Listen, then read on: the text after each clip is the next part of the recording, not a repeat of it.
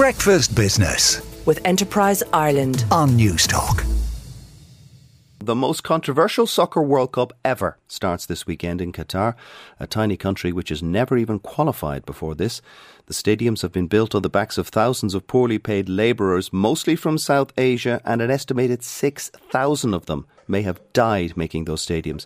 My next guest, Michael Hershman, has been involved in four or five World Cups, uh, along with Olympics and Super Bowls. He's a former advisor to FIFA and was on FIFA's independent governance committee. He's also co-founder of Transparency International and a member of uh, the team that wrote the first comprehensive reform plan for FIFA in 2014 and he's the former CEO and current advisory board member of the International Centre for Sports Security in Qatar. Michael Hershman joins us live from New York. I should say good morning or good night, Michael.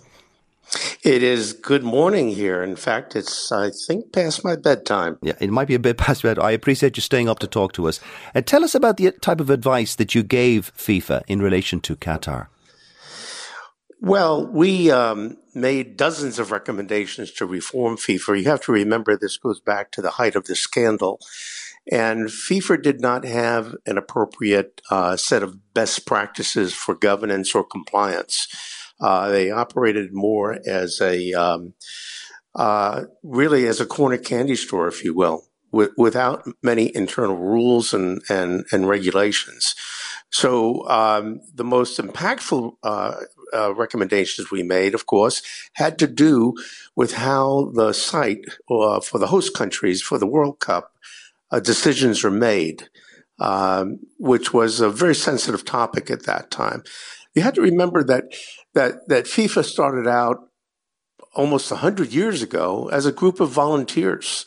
Uh, just trying to determine uh, rules and regulations on the pitch. Mm-hmm.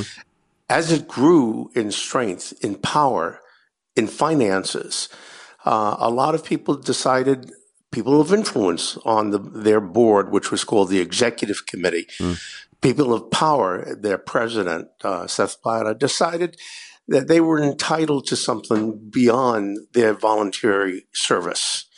Uh, and that, of course, led to uh, the corruption uh, within the organization, not not only within uh, uh, FIFA itself, but within the federations and confederations. Uh, and so the World Cup was given to Russia. Um, controversially, they got they hosted in 2018, and that came four years after they invaded a sovereign country, Ukraine, in, in Crimea. And then, of course, it's given to Qatar, a country with no real history of soccer. So, to the outside world, it looks as if it's purely corrupt. You were involved in the comprehensive reform plan in 2014. What did you recommend? Well, we had no specific recommendations about which country would host the World Cup. That was beyond our mandate. But, you know, I believe a little bit in fate. Can you imagine?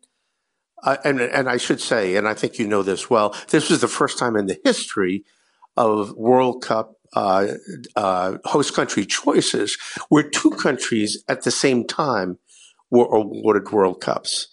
Could you imagine if Russia had gotten 22 mm. and Qatar, it wouldn't 2018? have It, it, wouldn't have happened, to put it this way, because they've been booted off every other international body. it simply wouldn't have but happened. Not, but but not at that time, um, of of course, when yeah. when the selection was made. Uh, so so look, there is no perfect place in the world to host a World Cup. Every country has its own problems, and Qatar is certainly is one of those countries that had problems. I, I, don't, I really don't think that we should be concerned with the fact that Qatar had never really um, qualified for, uh, to play in a World Cup before, or never hosted as large an event as this before, because it's good to give countries uh, a chance, uh, someplace to uh, to showcase their development, their modernization. Uh, and also, it helps in terms of the country becoming more progressive in some of the areas which you, you highlighted. There have been massive changes in Qatar about uh, rules and regulations governing the treatment of foreign workers. Foreign workers flocked not only to Qatar, for construction of World Cup facilities. They flock to all the Middle East countries, uh, whether it be uh, Saudi Arabia or the Emirates. And or, indeed, or, uh, and, and the ILO has, has examined all that, but uh, still thousands of people supported. Mostly South Asian men have died. They have to hand up their passports. They can't leave if they want to. So things may have changed. But I wonder what will change long term for the people of Qatar after hosting this sporting jamboree.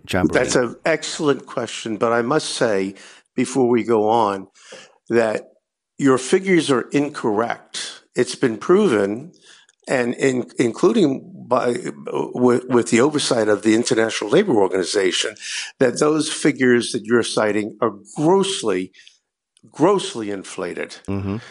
Uh, let's talk facts. Uh, with regard to the construction of World Cup sites, there have been fewer, far fewer than 500 deaths rather than 5,000. Even though there shouldn't even be five deaths, so let's be honest. But do you think that you, you, you, you think that working on construction sites that large and that scope anywhere in the world there there would be you there would be some deaths and injuries. It's I, inevitable. I, no, but, but I, look, get I get look, that, but look, I'm conscious we've only got 45 question, seconds left of what the what will change long term for Qatar. Your question is your question is is it sustainable? Yeah. The changes. The treatment of, of migrant workers, uh, the acceptance of women in the workforce, the improvement in human rights. Only time will tell that.